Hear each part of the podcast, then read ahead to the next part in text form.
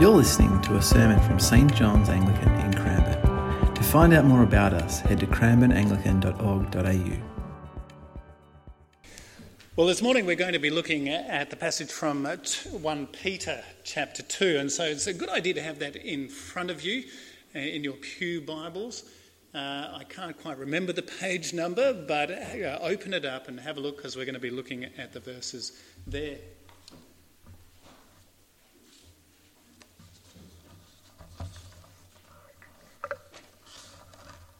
Where everyone wants to belong. Everyone wants to belong, to be part of something bigger. Uh, you notice this particularly when you're a teenager. You really want to look like other people or be listening to the same music or be on the same social media or uh, you, you find lots of different ways in which you can look like others and be like others and to belong. Or you find a countercultural culture that doesn't look like everyone else, but you look like the other people who aren't looking like everyone else. We really want to belong, and I suspect that it's not just a teenage thing either, it's something that goes on throughout our lives. We want to be part of something we want to know that we are accepted and, and, and belonging uh, to a group or a community.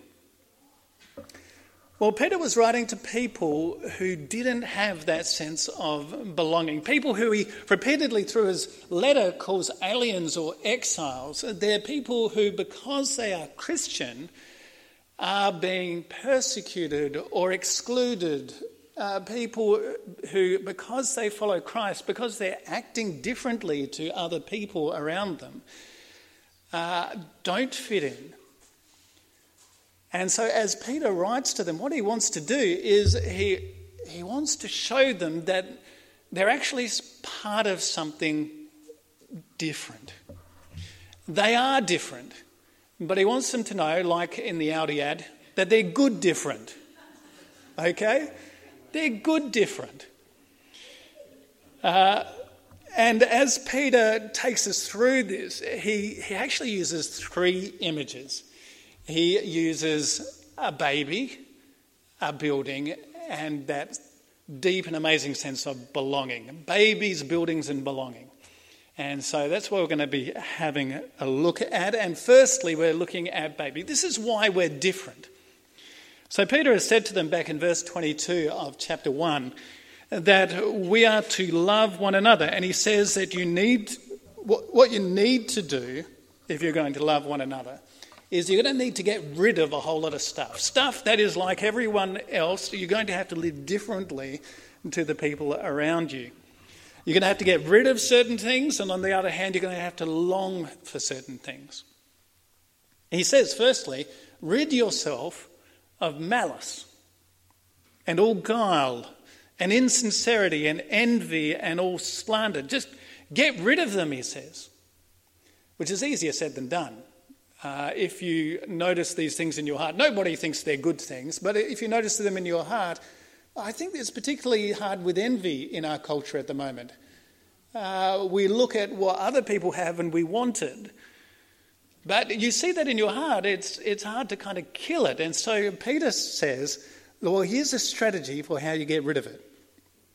If I find in my heart that I'm leaning towards malice or live one way when everything I say publicly is the opposite, or if I start looking at what others have and begin to get bitter and envious of what they have, what does Peter suggest I do? He says, Be like the baby. He says, Long for the spiritual milk. And long for it like a newborn longs for its milk.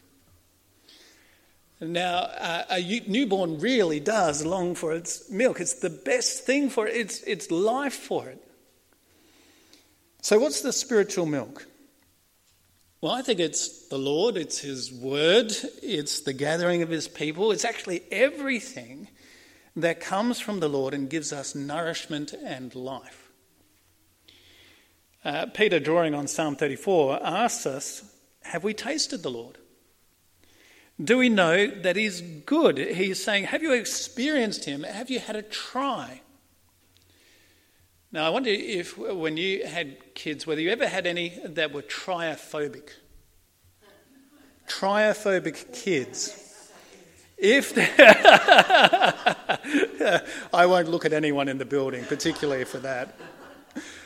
Uh, if there's, you know, there's a new food on the plate, and uh, the default position is, I don't like it. I just, I don't like it. And, and you say very logically, well, have you tried it? And they say no. And you say, you take them on the next little logical progression, no. Well, how do you know that you don't like it if you've never tasted it? And the answer is always, I just know. And that, that's, that's a difficult impasse in the conversation at that point. There are lots of people who have never tasted the Lord and never experienced the life and the strength and the joy and the peace that taking in His Word and knowing Him actually brings. And they might look at Christ and the Christian life and they say, I don't like it. But they've never tasted it. Now, if you put a baby on the ground, uh, what happens? They grab whatever's close and they put it in their mouth, don't they? That's what, so you put them on the dirt, and suddenly, before you know it, the little boy is sitting there with dirt all over his face. But you offer the baby the milk, and they leave that all behind and they long for their, their mother. Well, if you've been busy eating the dirt of malice and envy and slander, uh, Peter's saying, Taste the Lord. It's much better. It's like the taste buds of your soul have been switched on. And it's just good, and you want more, and it wakes your desire, and you can't get enough of the Lord, and you don't want the dirt anymore. Taste the Lord and see that He's good.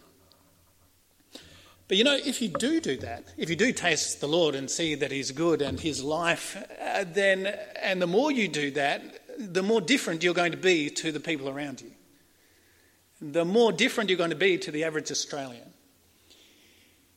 And it's good different, but it's different. And that can be a hard place to be because we all desperately want to feel like we belong. And so this is, this is why they're different. But he says, he wants to give them a sense of why it's good different. So, verses 4 to 8, the imagery changes. It's no longer babies, it's buildings. And no longer the savour of food, but the founding of stones. Peter's speaking here to Christians who've been publicly shamed, Christians who've been rejected in their hometowns, uh, Christians who have been kicked out, who are exiles. They've, they've even been kicked out of their synagogues. And they have, they've been barred from the temple in Jerusalem. So there can be the sense that they've been cut off from God. They're in a place of rejection and they're in a place of shame.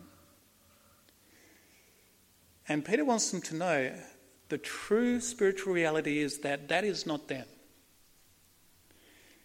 No, he says you're a living stone. You're being built together into a spiritual house. So, verse 4 Come to him, a living stone, though rejected by mortals, yet chosen and precious in God's sight. And like living stones, let yourselves be built into a spiritual house. Well, I wonder if you feel rejected or whether you feel worthless at times. Well, Peter says that's not the true story.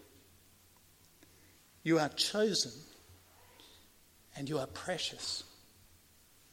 Peter says, you know, the, the world may pick you up and uh, from the pile of stones and look you over and say that you're too big or too small, the wrong shape, the wrong colour, the wrong age, and reject you.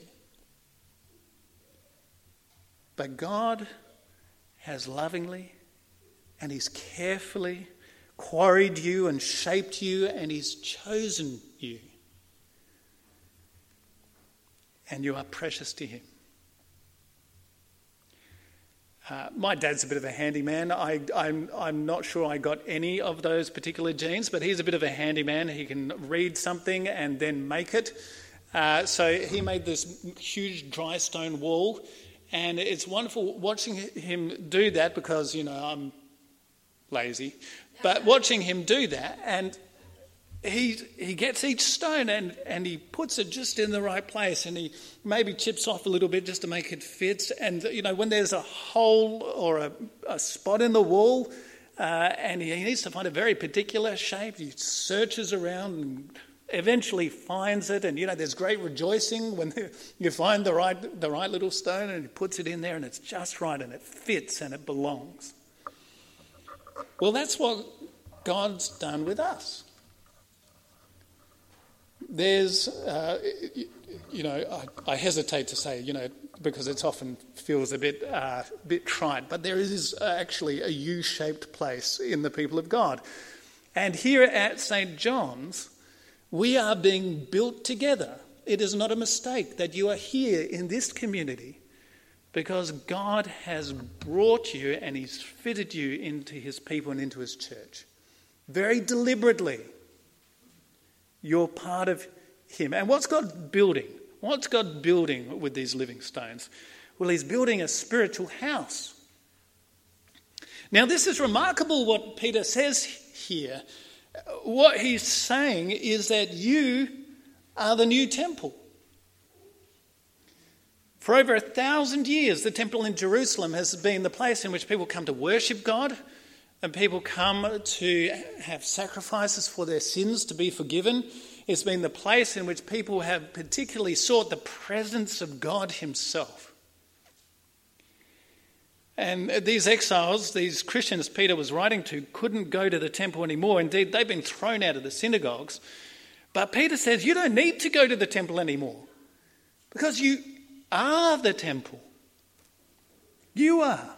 This new community of people who have come to Christ is now the place in which God is worshipped, the place in which people come to see that sins are forgiven through the sacrifice of Jesus. Uh, it's the place in which people can find the presence of God Himself. When two or three are gathered together, there am I in the midst of them. God's presence is right among us. You and I are built together to be to the world what the temple in Jerusalem used to be. We are God's new temple, not this church with its, its walls and its windows. You and me. There are some pretty spectacular uh, cathedrals in Europe, uh, particularly in Europe. So, this is Notre Dame Cathedral. And uh, I've never been there, but just looking at that picture gives you just a sense of its glory and its grandeur and its, its bigness. Or, or St. Paul's Cathedral in London apparently is, is truly spectacular. Why do we make cathedrals so spectacular and large and wonderful? Well, we want to communicate something of the grandeur and the glory and the majesty of God, don't we? Well, God says, what am I going to use to house my glory? What will be worthy of my own majesty and my own beauty? What shall I use to announce to the world the glory of who I am? Ah, look, my treasure, my precious one, you. You. And he picks you up and he builds you into this living house, founding you uh, on and lining you up with the cornerstone. Uh, the cornerstone is really interesting. Have a look at verse 6. See, I am laying a stone uh, in Zion, a stone, a cornerstone chosen and precious, and whoever believes in him will not be put to shame.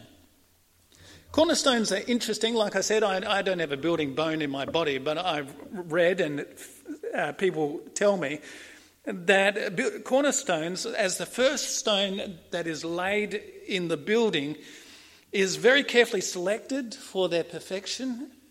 Because not only was it the first stone and therefore the one on which all the others are founded and built upon, but it's also the way in which you set the cornerstone sets the direction and the layout of the whole building.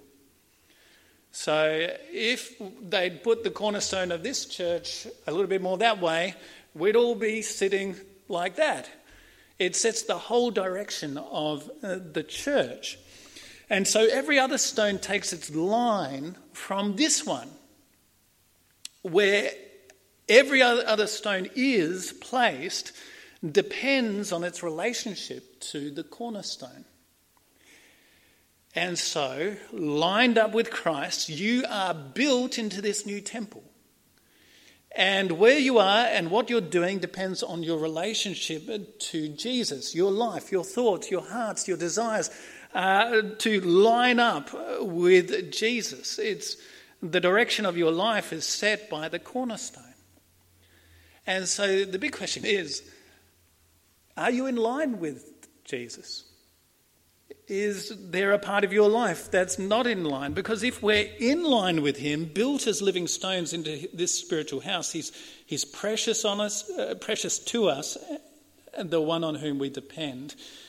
And uh, that's a solid and strong place in which to stand.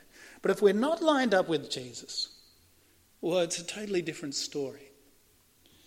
And you see that in verse 7. To you then who believe, he is precious. But for those who do not believe, the stone that the builders rejected has become the very head of the corner. And a stone that makes them stumble and a rock that makes them fall. They stumble because they disobey the word as they were destined to do. Now, I'm sure as you've gone through life, you have noticed that not everyone has the same reaction to Jesus. You look at him and you, see the one who is infinitely precious to you, the one who is in your heart and is of infinite worth. And, but there are others who hear about Jesus or the gospel, you know, that they need to repent, that Jesus died for them, that they might be forgiven. Or they may hear of God's way of life that is so contrary to our society's ethics particularly in these days, are sexual ethics. And they, they scoff at its superstition or its foolishness, and indeed they say that what we believe is wrong or perhaps even worse, harmful. See, Jesus has always been a stumbling block uh, from the very beginning, and we shouldn't be surprised uh, when people have an opposite reaction to Jesus. So if you find that there are some who reject you because you're Christian, they're, they're actually rejecting Jesus. They're stumbling on him. And they're stumbling on the rock and they will fall. And so, you know, the very best thing you can do when that happens is pray for them. Pray for them. That though they stumble and they're falling, that it, they'll turn and have a look at what they stumbled on. Uh, a guy called Berek Sawat is a Kazakh herdsman. And seven years ago, he was walking along in a fairly deserted part of China, and when all of a sudden he, he tripped on a stone. Uh, and on looking more closely to that rock, or to that stone, he discovered this is what it was. It was 17 pound gold nugget worth about a quarter of a million dollars.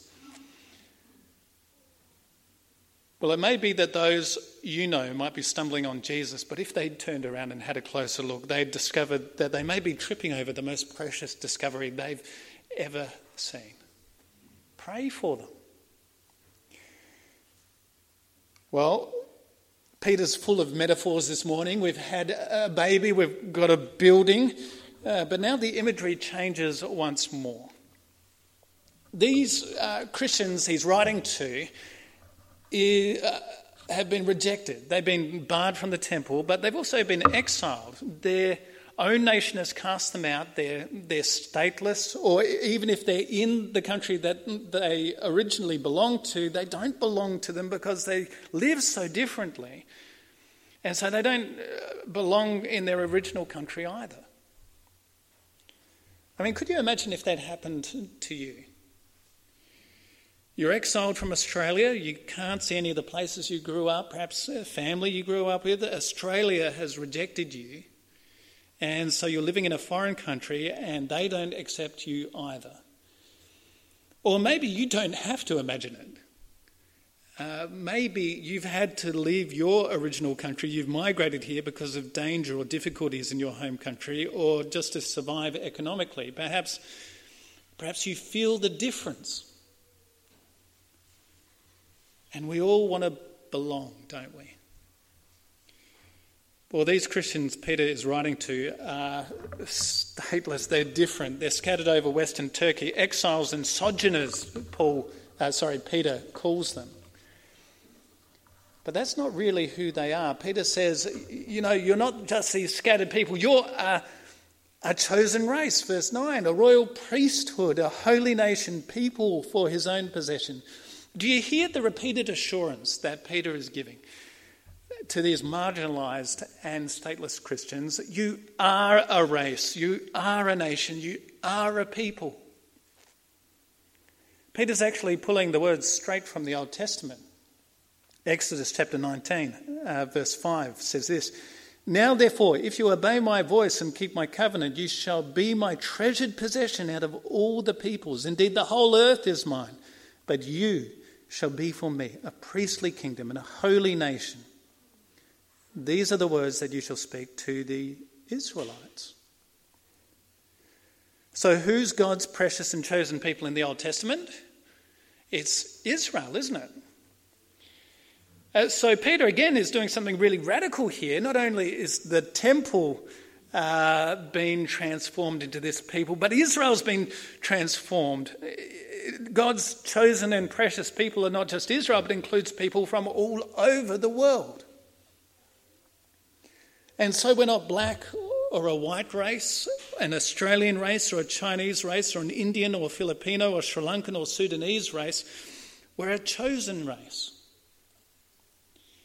And we're chosen for a purpose. Not only does God bring us together as a people, but He gives us a purpose, a common purpose. What is it? Verse 9 But you are a chosen race, a royal priesthood, a holy nation, God's own people, in order that you may proclaim the mighty acts of him who called you out of darkness into his marvelous light. See, this living community of people that we belong to, this new nation of God's people of which we are a part, has a greater and a larger purpose. We're the way through which God is transforming and saving the world. We've been called out of darkness into his marvellous light, and our job is to shine that light. To proclaim the wonderful things that God has done and is still doing among us. To the word, actually, in, uh, in the words of our mission, to tell out the good news of Jesus in the power of the Holy Spirit. That's our purpose. And if we're not doing that as a church, we're actually neglecting our purpose. Uh, and that's why uh, we're running English conversation class. That's why we run mainly music. That's why we're putting on Alpha in term three. That's why we're looking at starting a mentoring program for kids over at the primary school just over there, uh, over the road. Because as a church, we want to shine out the light of the good news of Jesus. And, you know, we, we need people to be part of all of those things. And so, can I encourage you to pray and think about uh, how you can be a part of shining the light of God uh, as part of this community that we're, we, uh, you know, God's brought together. Because as a church, we want to shine the light of Jesus. Well, baby, buildings, and belonging. Put off the bad things and eagerly, eagerly desire the spiritual milk Taste and see that the Lord is good. Your place in the world is not one of shame, but one of honor, as you are the temple of God and the people of God, uh, the place where people can come to meet God. You are chosen, you are precious. And you belong to a people, a nation that has nothing to do with ethnicity or race, and everything to do with God's choice and His grace. Let's pray.